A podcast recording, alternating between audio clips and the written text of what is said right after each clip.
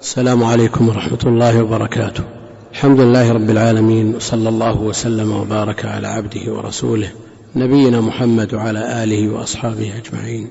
قبل البدء بالموضوع نذكر ما نقله ابن القيم رحمه الله تعالى في مدارج السالكين عن شيخه شيخ الإسلام ابن تيمية.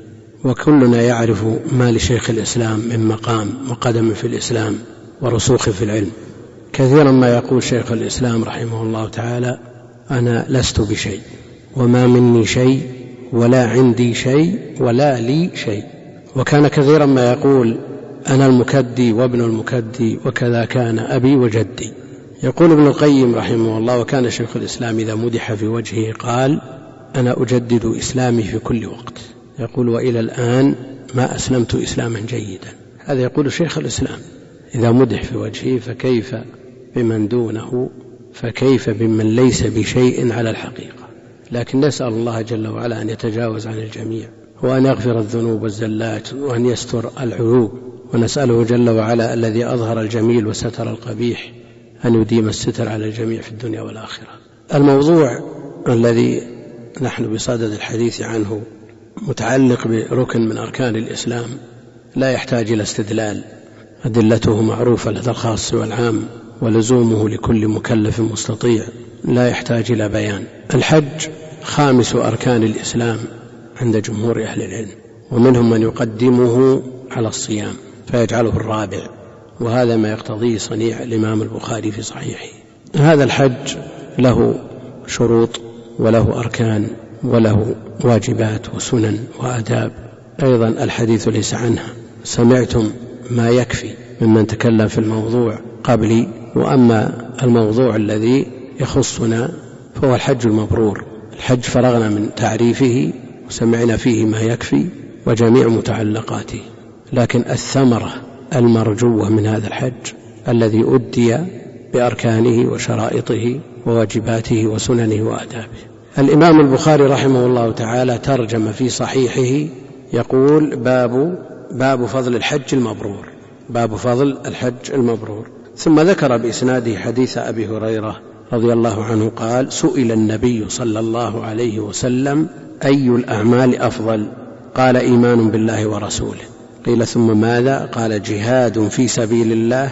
قيل ثم ماذا؟ قال حج مبرور. تقديم الإيمان بالله جل وعلا أمر متفق عليه.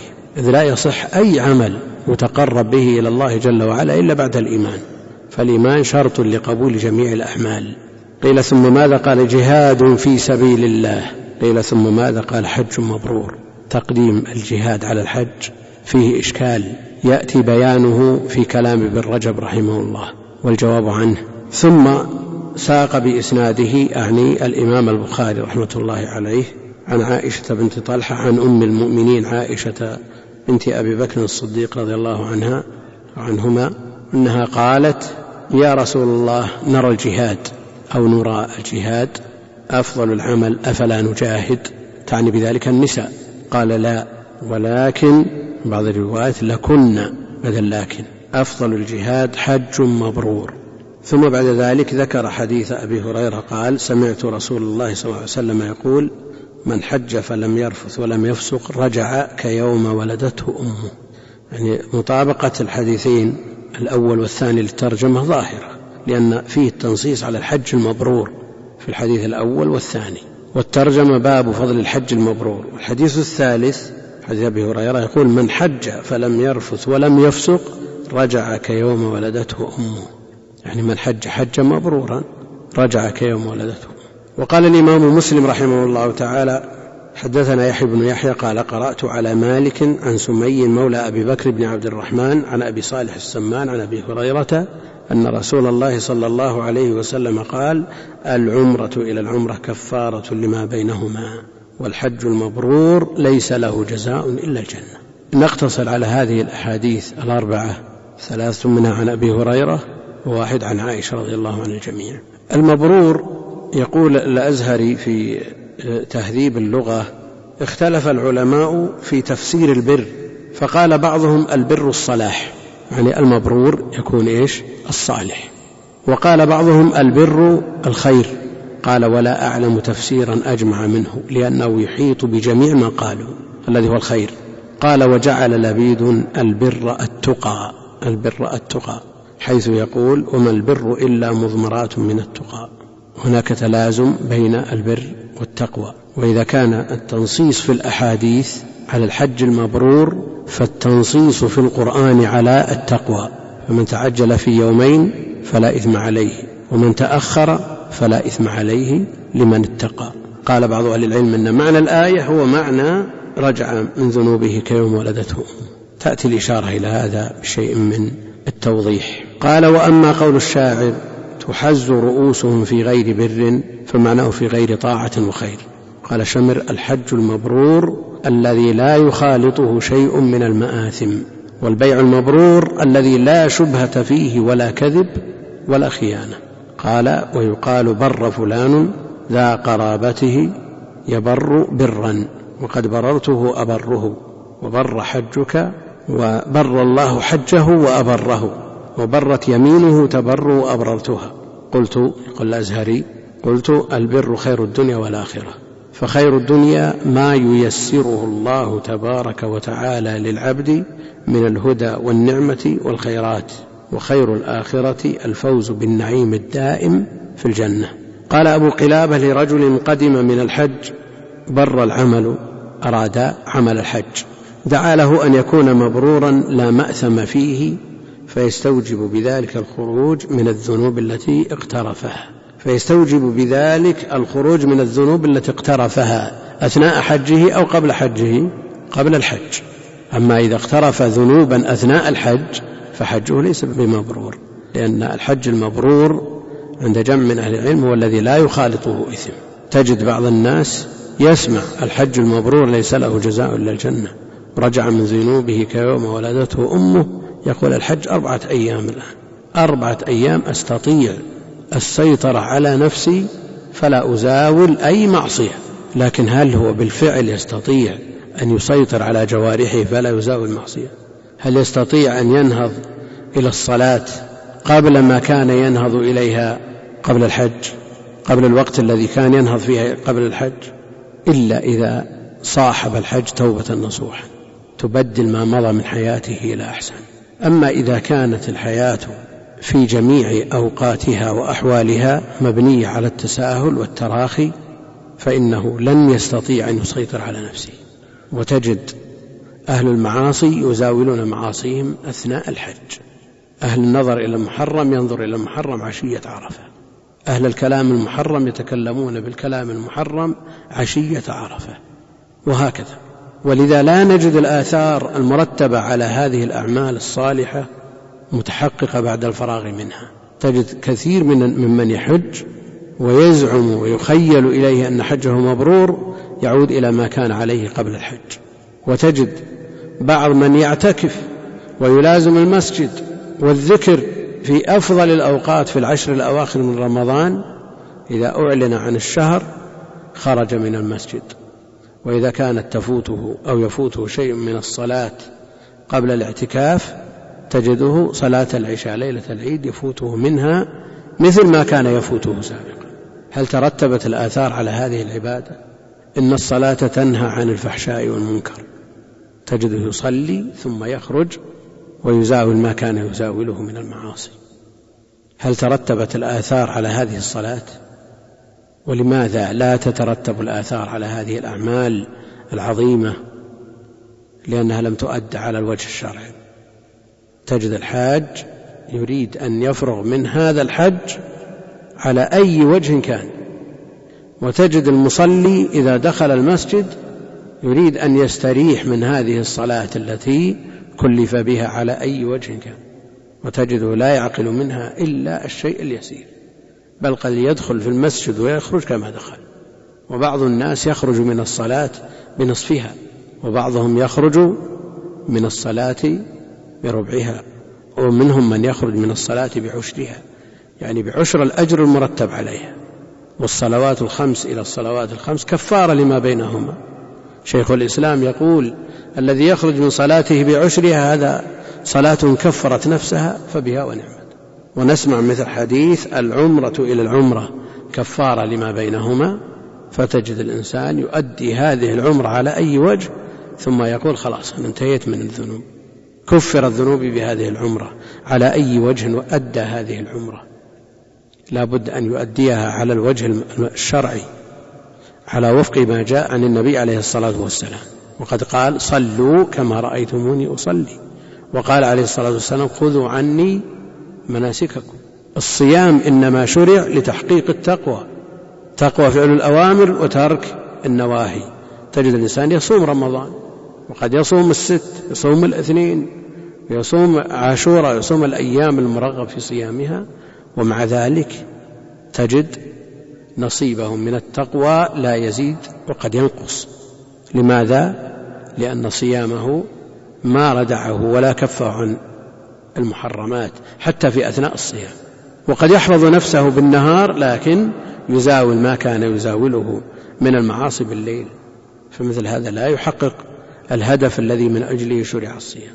والحج مع الإرسال إرسال الجوارح فيما لا يرضي الله جل وعلا النظر إلى المحرمات الاستماع إلى المحرم المشي إلى ما لا يجوز.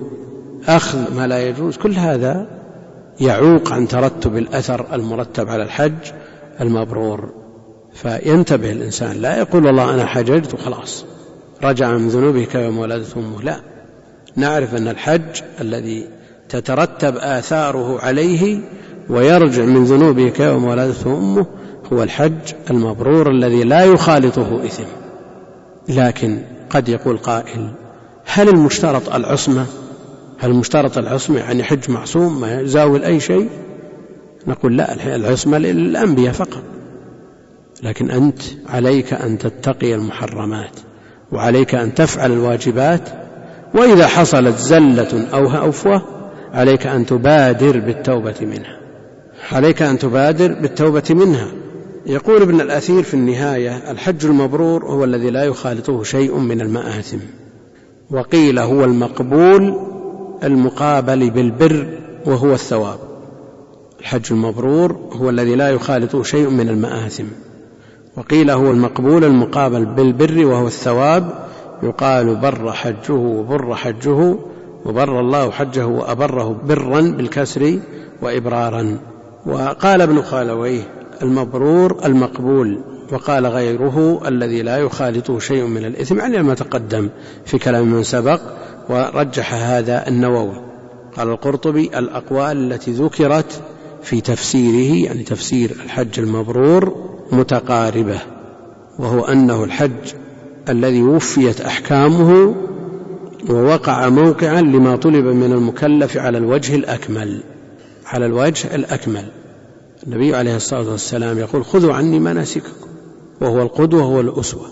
تجد بعض طلاب العلم مع الأسف بعض العامة أحرص منهم على أن يقع الحج مطابقا لما جاء عن النبي عليه الصلاة والسلام وبعض طلاب العلم يتخفف حتى أن بعضهم يقتصر على الأركان.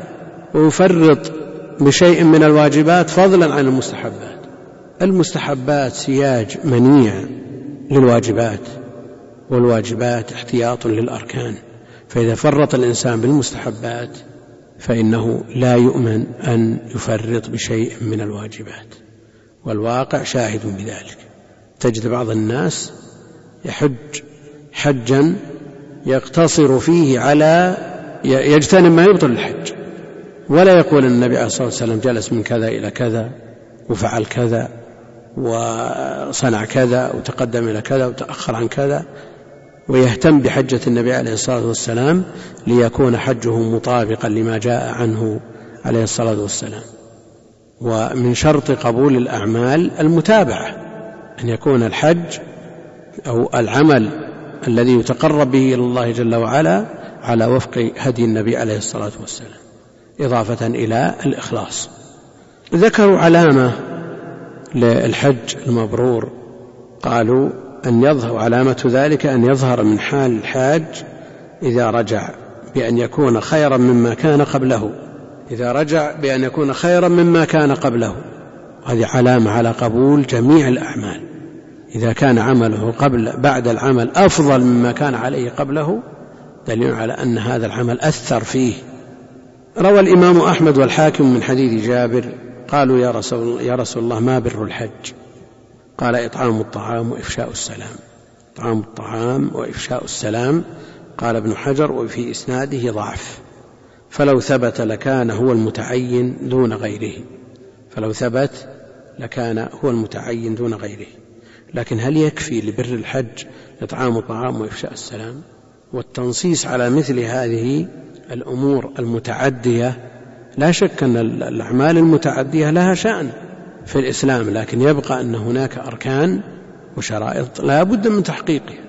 بر الحج إطعام الطعام وإفشاء السلام الحديث فيه ضعف كما قال الحافظ ابن حجر لكن لو ثبت لو ثبت يقول لكان هو المتعين دون غيره. لو ثبت لو افترضنا أن التفسير هذا في الصحيح في البخاري. هل يغني عن قولهم الحج المبرور هو المقبول أو الذي لا يخالطه إثم؟ إنما هذه أفراد مما يطلب من الحاج. الحاج مطلوب منه أشياء وهذه منها وهذا على فرض صحة الخبر. ومعلوم أن التنصيص على بعض الأفراد لا يقتضي التخصيص. لأن ابن حجر يقول فلو ثبت لكان هو المتعين دون غيره طيب ثبت تعيين القوة بالرمي بالنص الصحيح. ألا إن القوة الرمي؟ وعدوا لهم ما استطاعوا من قوة ألا إن القوة الرمي. يعني هل يتعين تفسير القوة بالرمي دون غيره مما يفاد منه في هذا المجال؟ هذا تنصيص على بعض أفراد العام لا يقتضي التخصيص. ولذا قول ابن حجر لو ثبت لكان هو المتعين دون غيره لا زي بصحيح.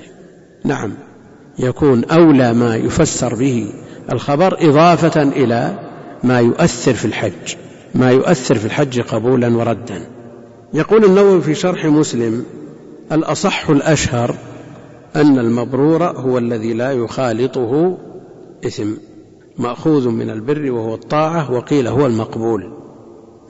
قال ومن علامة القبول أن يرجع خيرا مما كان ولا يعاود المعاصي.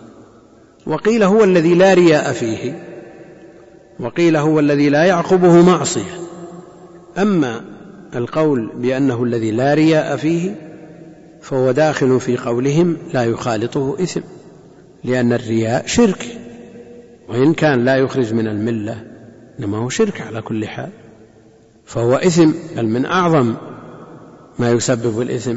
فهو داخل في قولهم لا يخالطه إثم. وقيل هو الذي لا يعقبه معصية. هذه علامة على القبول وليست هي القبول نفسه. ومعنى ليس له جزاء إلا الجنة. معنى ليس له جزاء إلا الجنة إنه لا يقتصر لصاحبه من الجزاء على تكفير بعض ذنوبه بل لا بد أن يدخل الجنة. ليس له جزاء إلا الجنة. أولا النتيجة المرتبة عليه مجزوم بها في الجملة يعني في النص. داخلة في النص ليس له جزاء إلا الجنة. رجع من ذنوبك يوم ولدته أمه لكن تحقيق هذا الوعد على أفراد الناس هذا الذي يحتاج إلى تحقيق وتحرير للمناط في كل واحد بحسبه لأن هذه الأمور يتفاوت الناس في تحقيقها تفاوت الناس في تحقيق مقدماتها تفاوتا عظيما. فحج فلان وإن كان من أحرص الناس وأعلم الناس وأورع الناس يختلف عن حج فلان من الناس. لا يمكن أن يتطابق حج هذا مع هذا. هذا حجه أقل من حج هذا وإن حرص الثاني على تحقيق ما رتب عليه هذا الثواب وأن يكون حجه مبرورا. ولذا لا يجزم لإنسان بعينه أن حجه مبرور وأنه رجع من ذنوبه كيوم ولدته أمه. ولا يجزم بهذا لا سيما لنفسه إلا مغرور. ولا بد أن يصاحب العمل مع الإخلاص والمتابعة الوجل. فالسلف الصالح رضوان الله عليهم همهم لقبول العمل أكثر من همهم لأدائه. قبول العمل له شأن وذلكم لأن الله جل وعلا يقول إنما يتقبل الله من المتقين. إنما يتقبل الله من المتقين. ابن عمر رضي الله عنهما هو الصحابي المؤتسي الحريص على الاقتداء بالنبي عليه الصلاة والسلام كان يفعل أمورا لم يوافق عليها. كل هذا من شدة حرصه على الاقتداء بالنبي عليه الصلاة والسلام يقول لو أعلم أن الله جل وعلا تقبل مني سجدة لكانت أحب إلي من الدنيا وما فيها. وذلك من لأن الله جل وعلا يقول إنما يتقبل الله من المتقين. وهل من مقتضى ذلك أن الفساق ترد أعمالهم؟ لا تقبل أعمالهم؟ الحصر يفيد هذا. الحصر يفيد هذا. لكن هل قال أحد من أهل العلم بأن الفاسق عليه يجب عليه أن يعيد صلاته حتى يتقي أو يعيد صومه حتى يتقي أو يعيد حجه حتى يتقي؟ ما قال بهذا أهل من أحد من أهل العلم. القبول بمعنى الصحة المسقطة للطلب من كل من جاء بالعمل بشروطه وأركانه وواجباته لأن الفسق جهة منفكة عن جهة العمل إلا إذا فسق بشيء تتحد فيه الجهة مع العمل. ما معنى هذا الكلام؟ الفاسق ارتكب محرم أو ترك واجب هذا الشخص يسرق أو يشرب الخمر. إذا صلى نقول له أعد الصلاة لا يعيد الصلاة. إذا صلاها بأركانها وشروطها وواجباتها لا يعيد الصلاة. صلاته مسقطة للطلب ولا يؤمر بإعادتها. إذا كيف إنما يتقبل الله من المتقين؟ قالوا المراد بنفي القبول هنا نفي الثواب المرتب على هذه العبادة والتقوى منصوص عليها في جميع العبادات لا سيما الأركان هنا في الحج قال يقول الله جل وعلا اذكروا الله في أيام معدودات فمن تعجل في يومين فلا إثم عليه ومن تأخر فلا إثم عليه لمن اتقى. بعض الناس يظن أن التقوى مقرونة بالتأخر مقرونة بالتأخر ويستنبط من هذا أن التأخر أفضل من التعجل والآية لا تدل على شيء من هذا فكل من المتعجل والمتأخر كلاهما مطالب بالتقوى لقبول عمله ولتكفير سيئاته بهذا العمل.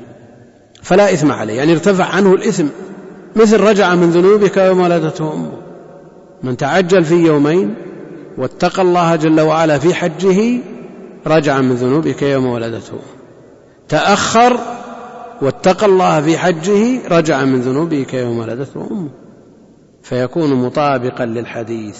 من حج فلم يرفث ولم يفسق رجع كيوم ولدته أمه الحافظ بن رجب رحمه الله تعالى في لطائف المعارف قال في حديث أبي هريرة حديث الأول أي الأعمال أفضل؟ قال إيمان بالله ورسوله ثم قيل ثم ماذا؟ قال جهاد في سبيل الله. قيل ثم ماذا؟ قال حج مبرور. يقول على الإشكال الذي أشرنا إليه باختصار في أول الأمر في تقديم الجهاد على الحج. الحج ركن من أركان الإسلام. ولا شك أن الجهاد ذروة سنام الإسلام لكن ليس من الأركان. قال يحمل حديث أبي هريرة رضي الله عنه وفيه أن الجهاد أفضل من الحج على المتطوع به يعني على الحج المتطوع به. فإن فرض الحج تأخر عند كثير من العلماء إلى السنة التاسعة ولعل النبي صلى الله عليه وسلم قال هذا الكلام قبل أن يفرض الحج بالكلية فكان حينئذ تطوعا. كان الحج موجود قبل أن يفرض وحج النبي عليه الصلاة والسلام قبل حجة الإسلام أكثر من مرة. وفي الصحيح أن جبير بن مطعم أظل بعيرا له فذهب ليبحث عنه ودخل عرفة ووجد النبي عليه الصلاة والسلام قد وقف مع الناس.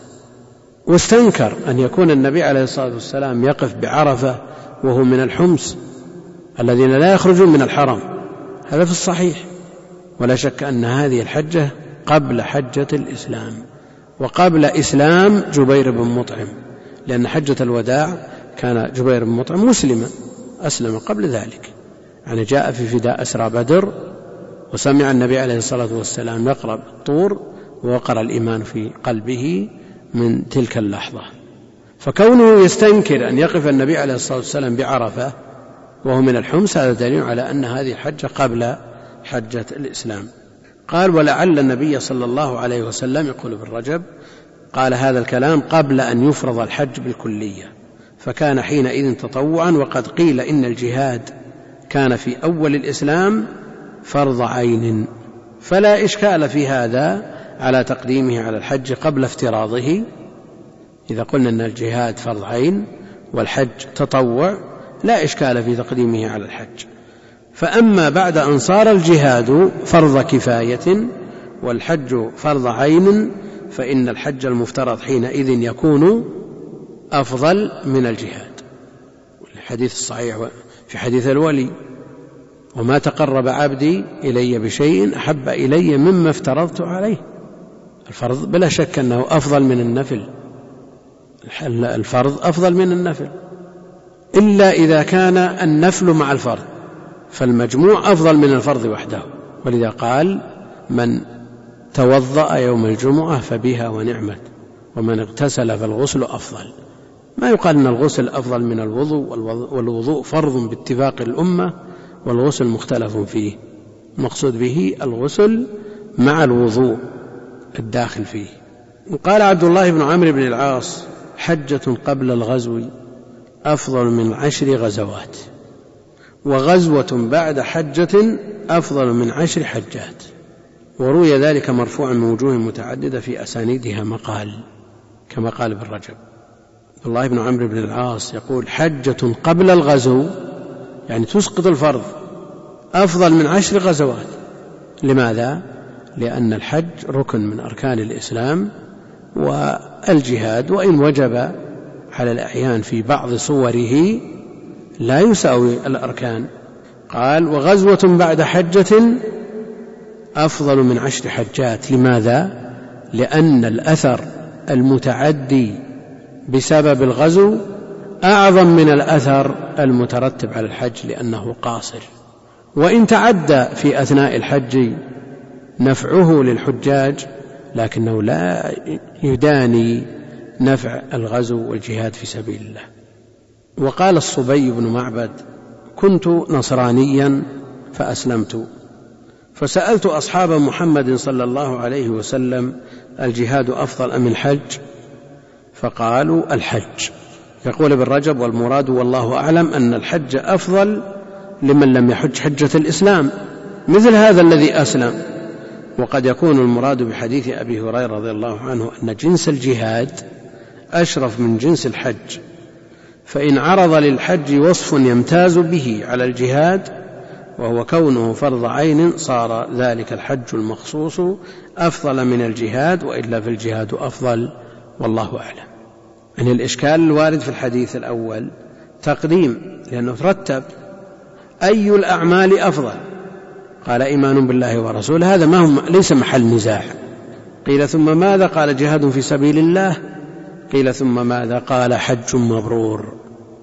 إشكال يستشكله آحاد الطلاب كيف يقدم الجهاد على الحج؟ والحج ركن من أركان الإسلام. قيل بكفر تاركه وهذا قول معروف عند أصحاب مالك ورواية في مذهب أحمد. قال به جمع من أهل العلم. يستدل له بقوله جل وعلا ومن كفر فإن الله غني عن العالمين وأدلة أخرى جاءت في السنة. المقصود أن الحج لا إشكال في كون الفريضة أفضل من الجهاد. والجواب كما سمعتم في كلام الحافظ ابن رجب رحمه الله تعالى. في حديث عائشة ثاني أحاديث الباب عند البخاري في باب فضل الحج المبرور قالت يا رسول الله نرى الجهاد أفضل العمل أفلا نجاهد? قال لا ولكن أفضل الجهاد حج مبرور. بعضهم يضبطه لكن لكن أفضل الجهاد حج مبرور. يقول الحافظ بن رجب عن حديث عائشة وذكر الروايتين يقول أخرجه البخاري بلفظ آخر وهو جهاد كن الحج جهاد كن الحج. وهو كذلك. يقول وهو كذلك. جهاد النساء الحج. وفي المسند وسنن ابن ماجه عن أم سلمة رضي الله عنها عن النبي صلى الله عليه وسلم قال الحج جهاد كل ضعيف. الحج جهاد كل ضعيف.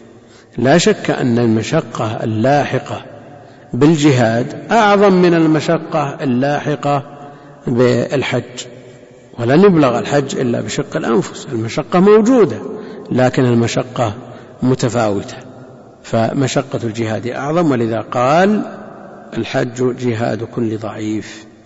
قال وإنما كان الحج والعمرة جهادا لأنه يجهد المال والنفس والبدن يجهد المال والنفس والبدن. كما قال أبو الشعثة نظرت في أعمال البر نظرت في أعمال البر فإذا الصلاة تجهد البدن دون المال. والصيام كذلك والحج يجهدهما فرأيته أفضل. يعني والزكاة تجهد المال دون البدن. يعني هذا الأصل يعني أن الصلاة تجهد البدن دون المال. لكن قد يترتب في بعض الصور إجهاد للمال فيما إذا كان المسجد بعيدا واحتاج إلى أن يستعين بمن يوصله بأجرة مثلا. على كل حال هذا الأصل في الصلاة أنها عبادة. بدنية والصيام عبادة بدنية والزكاة عبادة مالية والحج عبادة بدنية مالية. يقول أبو الشعثة نظرت في أعمال البر فإذا الصلاة تجهد البدن ودون المال والصيام كذلك والحج يجهدهما فرأيته أفضل. يعني وهذا من باب تنوع العبادات. يعني تنوع العبادات أمر مقصود في الشرع. ولشيخ الإسلام رحمه الله تعالى رسالة في تنوع العبادات. ومن رحمة الله جل وعلا بهذه الأمة أن نوع لها العبادات. ليجد كل مكلف ما يناسبه من هذه العبادات. أما القاسم المشترك بين المكلفين وهو الفرائض هذا لا خيار فيه لأحد. لكن التطوع قد يكون بعض الناس التطوع عليه بالصلاة سهل. وجاء في تراجم بعض العباد أنهم يصلون في اليوم والليلة ثلاثمائة ركعة. لكن قد يكون هذا النوع من الناس لو طلب منه الصدقة بدرهم لشق عليه. وبعض الناس عنده استعداد ليتبرع بالأموال الطائلة ومع ذلك لا يسهل عليه أن يصلي ركعتين. يشق عليه أن يصلي ركعتين خفيفتين. ووجد من عنده استعداد يقرأ القرآن الساعات وتشق عليه سجدة التلاوة. فأقول تنوع العبادات من من نعم الله جل وعلا على على على هذه الأمة. يعني ما جاءت نوع واحد لأن الناس نفوسهم جبلت على بعض الأعمال وآخرون جبلت على أعمال أخرى. منهم من يزاول العمل المتعدي. يعني بعض الناس في رمضان في الصيام يلزم المسجد فلا يخرج إلا نادرا إلا لحاجة الإنسان. ثم يأتيه من يأتيه يقول لماذا لا تخرج معنا بعد صلاة العصر إلى الأماكن القريبة من البلد لدعوة الناس ولتوزيع كذا؟ هذا سهل عليه أن يخرج. نعم. وصعب عليه أن يجلس. يعني من أشق الأمور أن تقول لهذا الذي تعود الخروج إلى يمين وشمال في أطراف البلد وتوزيع ونفع عام ودعوة وخير وفضل يصعب عليه أن يجلس في المسجد. بينما الثاني هذا الذي عود نفسه وأطر نفسه على الجلوس من هذا شيء من من العبث. وإن كان في قرارة نفسه هذا عمل خير لكن لا يوازي ما عنده من حفظ الصيام بالجلوس في المسجد. وكان السلف يحفظون الصيام بالمكث في المساجد. يعني يستغرب يستغرب يعني يدخل المسجد ويقول لماذا لا تخرج معنا نوزع أشرطة مطويات على أولئك الأشخاص الغافلين؟ يعني يصعب عليه جدا بل يستنكر مثل هذا العمل. والآخر يقول ما شاء الله فلان في المسجد دائم في المسجد. سبحان الله تنوع هذه العبادات يعني فيها متعة للمسلمين. في الحديث الثالث من حج لله فلم يرفث ولم يفسق رجع كيوم ولدته أمه ويوم مبني على الفتح لأنه أضيف إلى جملة صدرها مبني. لكن لو أضيف الظرف إلى جملة صدرها معرب أعرب. هذا يوم ينفع الصادقين. الحديث الثالث من حج لله فلم يرفث ولم يفسق رجع كيوم ولدته أمه. أولا الرفث هو الجماع ويطلق على التعريض به وعلى الفحش في القول. قال الأزهري الرفث اسم جامع لكل ما يريده الرجل من المرأة. وكان ابن عمر يخصه بما خوطب به النساء. يعني إذا كان الرفث المتعلق بالجماع يخاطب به المرأة هذا رفث. يخاطب به رجل لا لا يدخل في الرفث. وبهذا يقول ابن عباس ويروون عنه البيت الذي لا يحسن ذكره. يعني يذكر في كتب التفسير وفي كتب اللغة ينسب لابن عباس. وقال عياض هذا من قول الله تعالى فلا رفث ولا فسوق. والجمهور على أن المراد به في الآية الجماع. قال ابن حجر والذي يظهر أن المراد به في الحديث ما هو أعم من ذلك.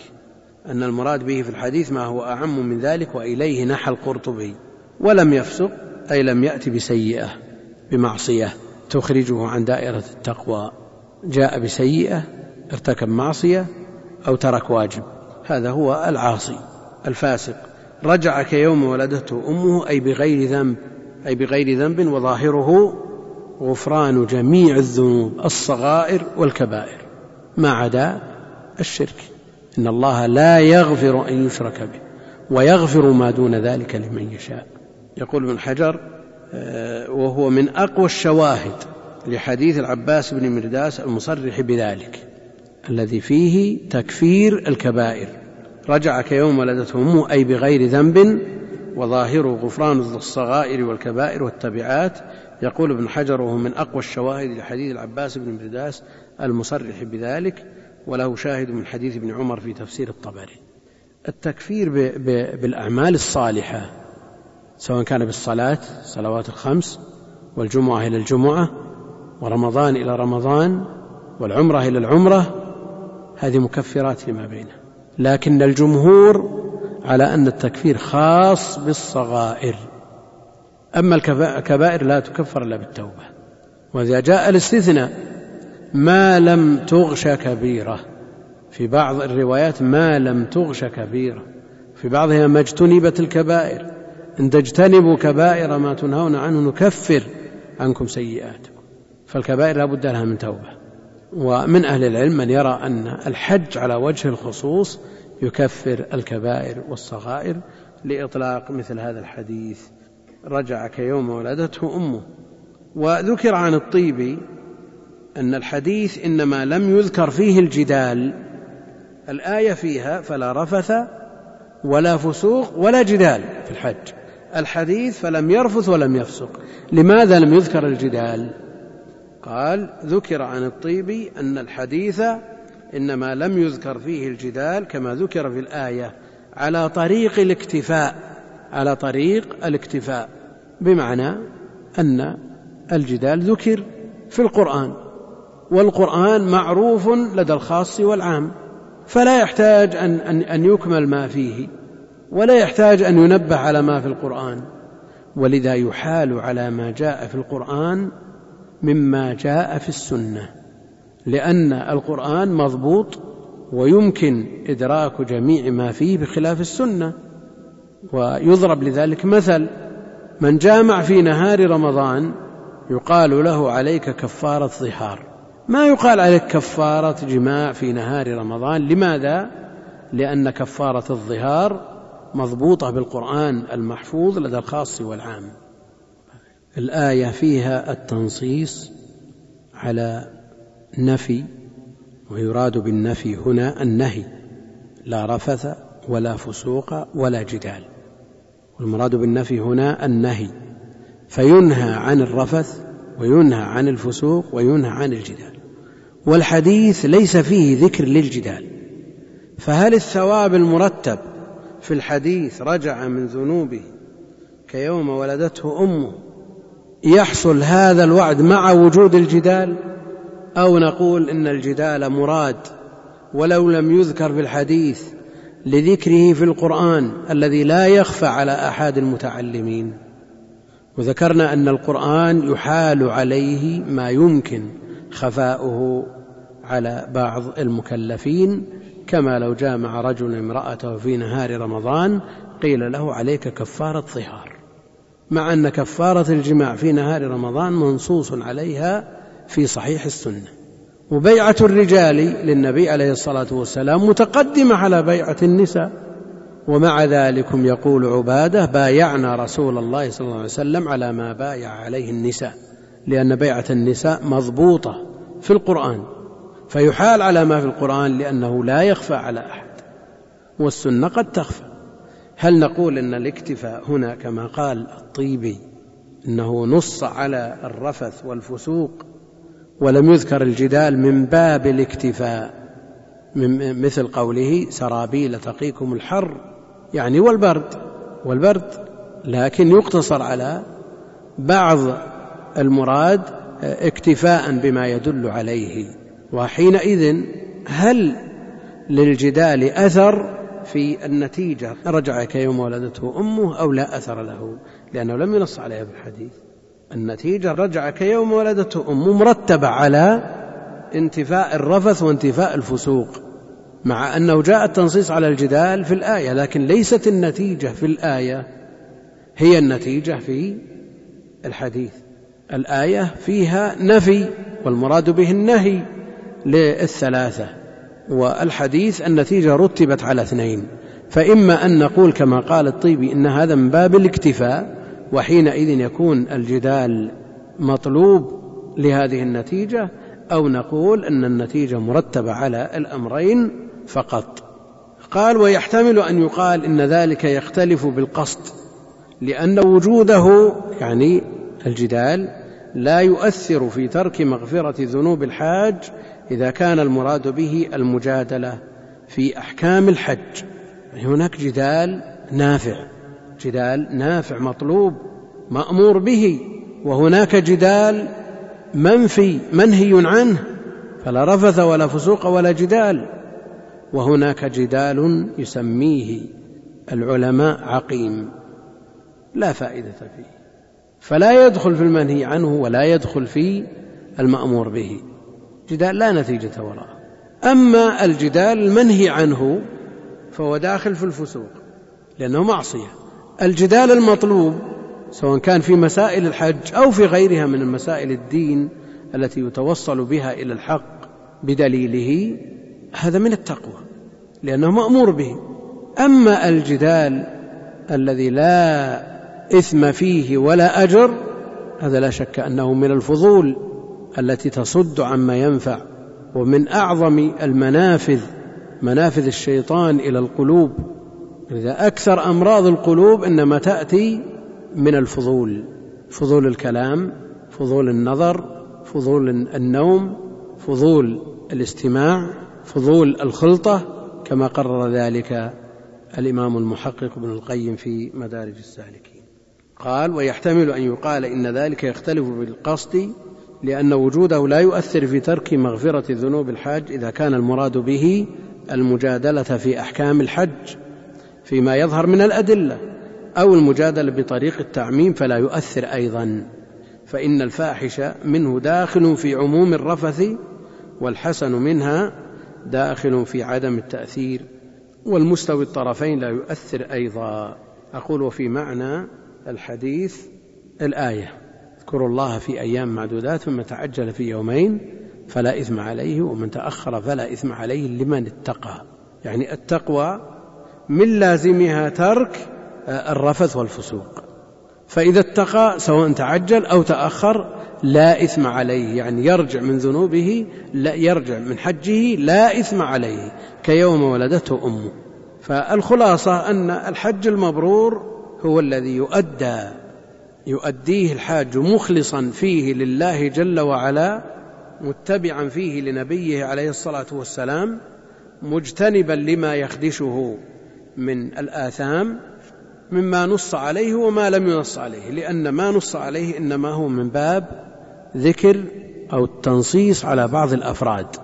والتنصيص قد يكون من باب التنبيه بالأدنى على الأعلى. يعني إذا كان النهي عن الرفث فالنهي عما كان أعلى منه كالوقوع في الفاحشة مثلا يعني من باب أولى. قد يقول قائل الفاحشة ما نص عليها السرقة ما نص عليها داخل فيه ولم يفسق. إذا نص عن مجرد الرفث مواجهة المرأة بالكلام الذي يختص بها أو يتعلق بالجماع هذا شرط لرجوعه كيوم ولدته أمه فكيف بما هو أعظم منه؟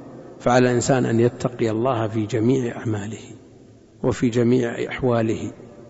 عليه أن يتقي بفعل المأمورات وعليه أن يجتنب المحظورات من أجل أن تؤدي هذه العبادات ثمارها المرجوة عليها وما رتب عليها لتكون الحال أفضل مما كان عليه الإنسان قبل ذلك.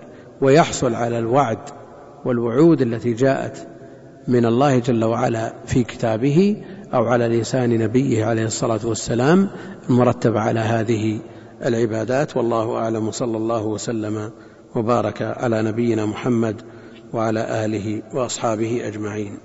هذه تقول من الإمارات بعض الحملات تلزم الحجاج زيارة المدينة النبوية ويمرون على المساجد السبع ويحرصون على أن يأتوا مسجد عداس وغيره. نرجو منكم كلمة توجيهية لأن لأرباب الحملات لترفق بالحجاج وحثهم على لزوم السنة. لا شك أن زيارة الآثار التي لا تشرع زيارتها من من من الآثار هي مواطن عبادة هي مواطن عبادة. المسجد النبوي تشد الرحال إليه كما جاء في الحديث الصحيح. مسجد قباء يشرع لمن كان في المدينة أن يزوره كل سبت كما كان النبي عليه الصلاة والسلام. وأما ما عداه من المساجد فليس له خصيصة. وإذا كانت هذه المساجد السبعة لا تزاول فيها العبادة لا يصلى فيها وزيارتها شعار للمبتدعة فزيارتها بدعة. زيارتها بدعة. فعلى القائمين على هذه الحملات أن يتقوا الله جل وعلا وأن يأطروا من اشترك معهم أو حج معهم على السنة وأن يحرصوا حرصا شديدا على أن تكون الأعمال على وفق الهدي النبوي. وزيارة المدينة أصلا في بالنسبة للحاج ليست بلازمة. وأما ما جاء من بعض الأحاديث التي لم يثبت منها شيء كما قال شيخ الإسلام وغيره من حج فلم يزرني فقد جفاني هذا حديث باطل. وكذلك جميع ما جاء في معناه. هل يلزم الزوج تحجيج زوجته؟ لا يلزم بل الحج لازم عليها إنما وجوبه عليها. الحاج الذي يصل اليوم السابع من ذي الحجة ما هو الأفضل له والأيسر له؟ الحج قارنا أو متمتعا أما بالنسبة للأفضل فالتمتع لأنه بإمكانه أن يؤدي العمرة كاملة ثم يتحلل التحلل التام ثم بعد ذلك يحرم يهل بالحج في اليوم الثامن. هذا الأفضل وإن بحث عن الأيسر. الإفراد أيسر له. والحج آه، قارنا أعماله كأعمال حج المفرد فهو أيسر له من هذه الحيثية. وأما الحج الإفراد بحيث لا يلزمه هدي ولا يلزمه أكثر من طواف وسعي بخلاف التمتع الذي يلزمه طوافان وسعيان. يقول بما يحصل التحلل الأول معروف أنه يحصل التحلل عند الجمهور باثنين من ثلاثة. هل ورد حديث صحيح أن الدعاء عند الملتزم مستجاب؟ مرفوع لم يرد فيه شيء. حديث مرفوع إلى النبي عليه الصلاة والسلام لم يرد فيه شيء.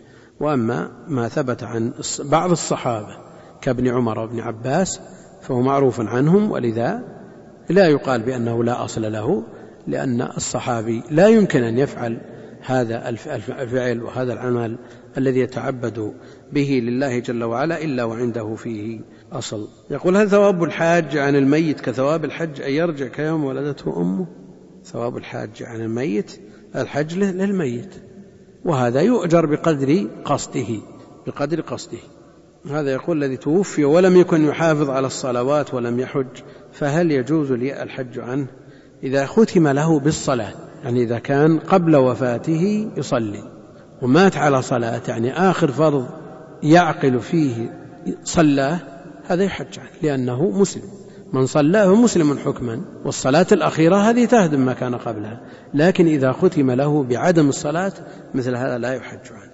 يقول سمعت بأن من اعتمر هذه السنة أفضل النسك له الإفراد فهل أعزم على هذا أم أتمتع؟ شيخ الإسلام يقرر أن من اعتمر فالإفراد أفضل في حقه اتفاقا. أقول هذا الكلام وهذا الاتفاق الذي نقله شيخ الإسلام رحمه الله مفترض في صورة واحدة وهي ما إذا قال الشخص أنا علي حجة الإسلام وعمرة الإسلام ولن أزيد على ذلك. نقول الأفضل بحقك إجماعا أن تأتي بالعمرة في سفرة مستقلة والحج المفرد في سفرة مستقلة. لكن من قال أنا أكرر العمرة وأسافر للحج قبل الحج؟ يعني اعتمر عمرة الإسلام واعتمر بعدها مرارا ثم وفد إلى مكة قبل الحج بيومين أو ثلاثة أو يوم بحيث يتمكن من أداء العمرة ويسأل نقول لا التمتع في حقك أفضل. يقول امرأة توفيت وأوصت قبل وفاتها أن يحج عنها ببيع بعض دوابها من الغنم وسبب تأخيرها الحج عدم قدرتها لقلة ذات اليد وأهلها مصرون على أن يحج عنها, ما رأيكم؟ يحج عنها مما, مما أوصت به هذا ما فيه إشكال. يحج عنها ما دام ماتت قبل القدرة يحج عنها. وإن حج عنها تبرعا مع أنها أوصت فقد لا تقبل هذه المنة فعليهم أن يحجوا عنها بما أوصت به. ولذا لو بذل الحج لغير المستطيع لا يلزمه القبول للمنة. يقول هل يجوز دفع الزكاة لمن أراد الحج؟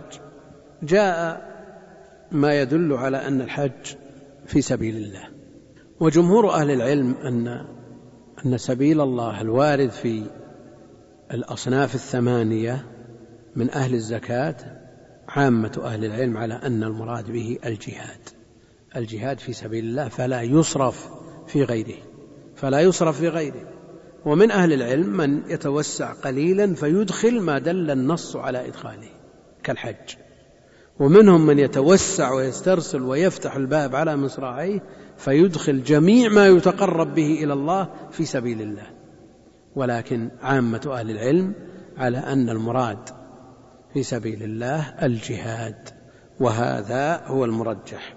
يقول نرجو تبيين ضابط التيسير في العبادات لا سيما الحج.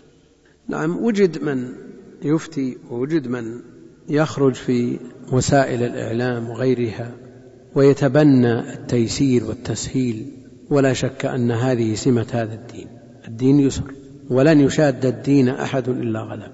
مه عليكم من العمل ما تطيقون فإن الله لا يمل حتى تملوا لكن ما المراد بهذا اليسر؟ أيضا الدين دين تكاليف دين واجبات دين ترك محرمات. الجنة حفت بالمكاره الدين يسر وهو يسر نسبي بالنسبة للشرائع السابقة. ما جعل عليكم في الدين من حرج. ومع ذلك الخروج إلى صلاة الصبح في اليوم الشديد البرد فيه مشقة. الحج فيه مشقة. الجهاد فيه إزهاق النفس. هل نقول إن الدين يسر؟ لا لا لا تحج لأن فيه مشقة والمشقة تنافي اليسر لا. فرق بين من يقول الدين يسر وطواف الوداع قال مالك سنة والدين يسر الجمهور على وجوبه بالنسبة للحج. وفرق بين من يقول طواف الوداع واجب وخفف عن الحائض فاليسر إنما يؤخذ من النصوص. نعم النصوص العامة تدل على أن الدين دين يسر لكن ما هذا اليسر؟ هل المراد به التنصل عن الواجبات؟ هل المراد به ارتكاب المحرمات؟ لأن من أهل العلم من قال إن هذا العمل مكروه أو قال ذاك ذلك العمل مستحب ليس المراد. الدين دين اتباع وهو مؤطر ومقيد بنصوص عن الله وعن رسوله عليه الصلاة والسلام. لا بالهوى وليس المراد باليسر هنا أن ننظر في أقوال أهل العلم. من خفف فنتبع ومن شدد فنترك. هذا الذي خفف هذا فهم للدليل. وتجده في مسائل كثيرة جدا شدد في مقابل من شدد في تلك المسألة فلا فلا ضير عليه لأنه إنما يدين الله بما يؤديه إليه اجتهاده. وأنت عليك أن تدين الله بما يؤديه إليك اجتهادك من خلال النظر في النصوص. يعني إذا قلت أن طواف الوداع ليس بواجب لأن مالك قال ليس بواجب. والنبي عليه الصلاة والسلام أمر به تكون عارضت قول النبي عليه الصلاة والسلام بقول مالك. لكن إذا قلت أن طواف الوداع واجب خفف عن الحائض. هل تكون عارضت النبي عليه الصلاة والسلام؟ هو الذي خفف عن الحائض. فرق بين هذا اليسر وذاك اليسر. هذا تيسير شرعي وهذا تيسير تابع للهوى. وهذا هو تتبع الرخص الذي نص جمع من أهل العلم على أن من تتبع الرخص فقد تزندق. لماذا؟ لأنه يخرج من الدين بالكلية.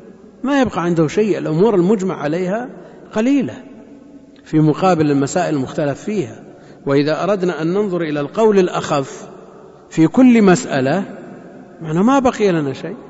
هل الأصل في أفعال النبي صلى الله عليه وسلم في الحج أنها على الوجوب؟ إلا ما دل الدليل لقوله خذوا عني مناسككم. النبي عليه الصلاة والسلام حج حجة كاملة. تامة على مراد الله جل وعلا. وقال خذوا عني مناسككم. وهذا يخاطب به من يأتي بالحجة على ضوء ما جاء عن النبي عليه الصلاة والسلام الحجة الشرعية الكاملة. لكن من أفعاله عليه الصلاة والسلام ما دل الدليل على أنه ركن يبطل الحج بدونه. ومن أفعاله عليه الصلاة والسلام ما دل الدليل على أنه واجب يأثم الحاج بتركه وحجه صحيح وقد يجبره عند جمع من أهل العلم ومن أفعال الحج ما دل الدليل على أنه سنة مستحب. يعني الوقوف بعرفة ركن من أركان الحج. والمبيت بمنى واجب من واجبات الحج. لماذا؟ لماذا لا نقول ركن مثل مثل الوقوف بعرفة؟ ولماذا لا نقول سنة؟ نقول النبي عليه الصلاة والسلام قال الحج عرفة. وقال في حديث عروة بن مضرس من صلى صلاة هذه وكان قد وقف قبل ذلك بعرفة أية ساعة من ليل أو نهار فقد تم حجه.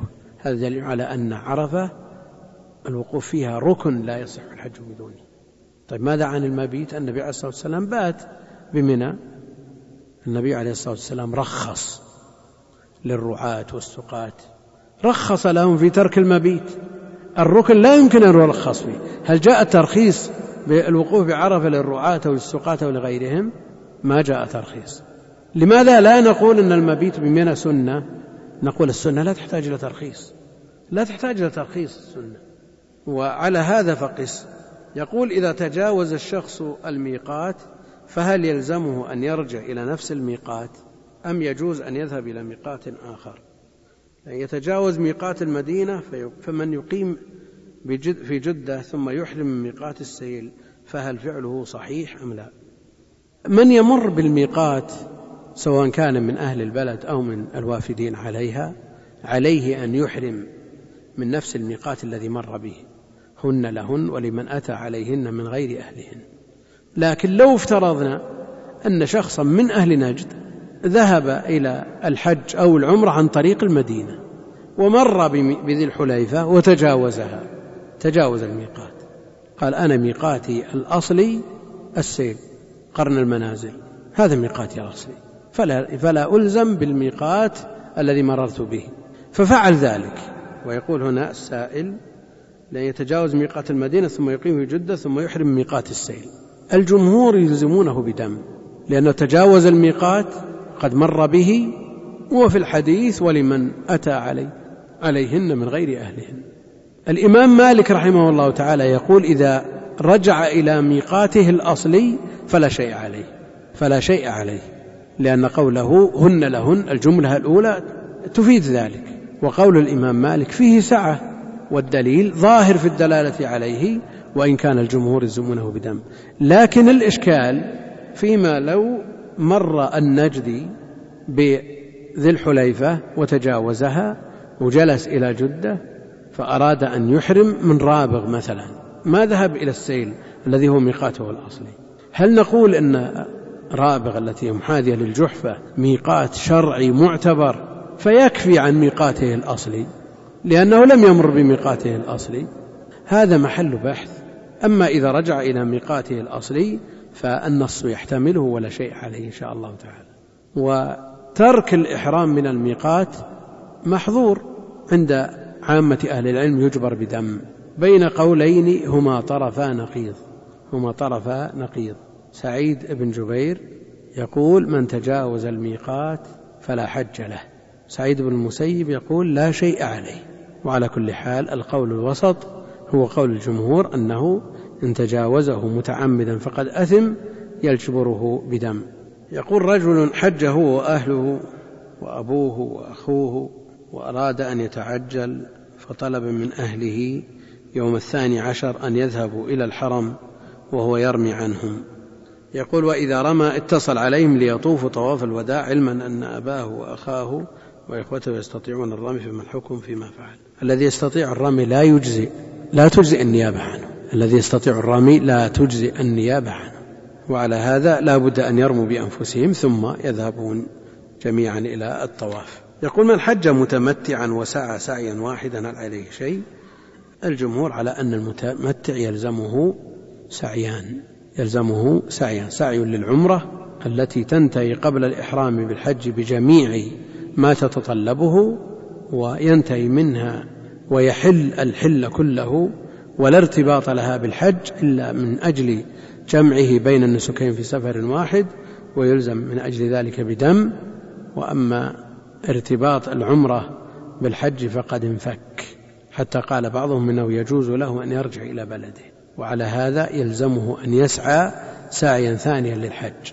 وإن كان شيخ الإسلام رحمه الله يرى أن المتمتع يجزيه سعي واحد. لكن المعتمد عند أهل العلم وهو المرجح أنه يلزمه سعيان. يقول ما المقصود بنية الدخول في النسك؟ النية معروف أن محلها القلب وأنها القصد إلى الشيء والأصل فيها القلب والتلبية للدلالة عليها للدلالة عليها. الدخول في النسك يعني معناه أنه إذا وصل إلى الميقات باشر النسك تجرد لإهلاله واغتسل ولبس ثياب الإحرام وقال لبيك إما بحج أو بعمرة أو جامعا بينهما هذه نية الدخول في النسك. الأصل فيها القلب والتلبية للدلالة عليها. ما حكم الرمي قبل الزوال؟ النبي عليه الصلاة والسلام لم يرمي إلا بعد الزوال وكان يتحين وكان يحبس الصحابة يحبسهم. فلا يرمون إلا بعد الزوال فالمؤكد والمقرر أنه لا يجوز. يقول ما الحكمة من الهدي في التمتع إلى القرآن دون الإفراد؟ الحكمة في ذلك أنه جمع بين نسكين. وترفه بترك أحد السفرين فهو دم شكران. يشكر الله جل وعلا ويقدم هذا هذا القربان شكرا لله جل وعلا الذي جعله يتمكن من أداء النسكين بسفر واحد. يقول والدي يحج كل سنة وأنا لم أحج سوى مرة واحدة ويمنعني من الحج كل سنة فهل أطيعه في هذا؟ وما حكم حج والدي؟ وهل يأثم في ذلك؟ ويقول بأنه سيأخذ أخي للحج مع العلم أن أخي ليس حريصا على الصلاة فما الحكم؟ آه، الحج المندوب لوالدك أن يمنعك منه له أن يمنعك منه لكن ليس له أن يمنعك من حج الفريضة لأنه لا طاعة لمخلوق في معصية الخالق وكونه يمنعك الظاهر أن هناك سبب أنك أنت الذي يمكن أن يعول عليهم من الأولاد في رعاية الأسرة. وكون أخيك الذي يأخذه أبوك للحج وليس بحريصا على الصلاة قد لا يعتمد عليه في آه، رعاية الأسرة بعده. وقد يكون الحج سببا لهدايته فالأب يلاحظ مثل هذه الأمور. وأجرك ثابت إن شاء الله تعالى. أجر حجك ما دام المنع ليس باختيارك ومنعك من يملك المنع أجرك على الله جل وعلا. يقول هل على الزوج من إثم في رفثه مع زوجته بقول الفحش من الكلام لإثارة شهوته وشهوتها؟ يعني هذا في غير الصيام وفي غير الحج. هذا لا يجوز في الصيام ولا يجوز في الحج. يعني في وقت الخلوة بينهما. إذا كان اللفظ ما يشتمل على محرم فأقل أحواله أنه خلاف الأولى. أنه خلاف الأولى. يقول أنا مكلف للعمل في منى في موسم الحج وقد لا يكون لدي عمل في اليوم التاسع. هل لي أن أحج ومن أين أحرم؟ لك أن تحج بإذن مرجعك.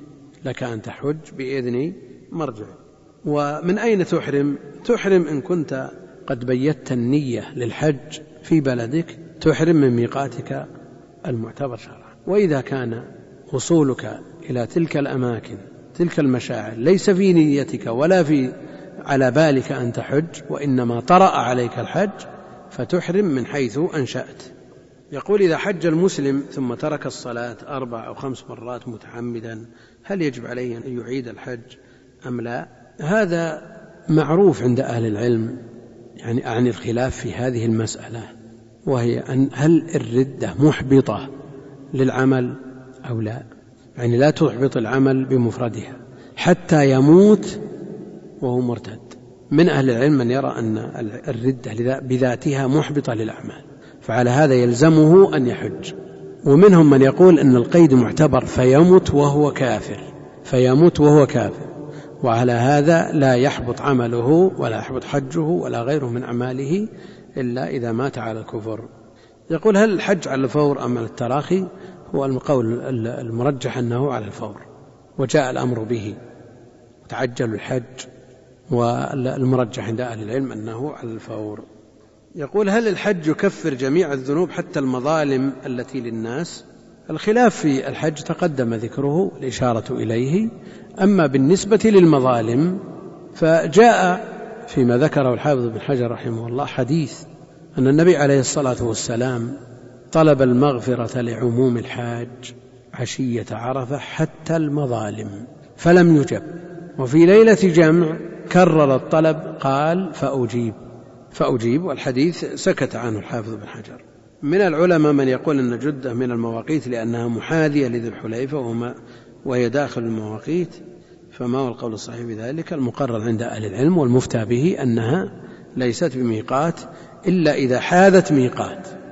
كما يقرر أهل العلم أنها ميقات لأهل سواكن من السودان هي محاذية لميقاتهم. والله أعلم وصلى الله وسلم وبارك على عبده ورسوله نبينا محمد وعلى آله وأصحابه أجمعين.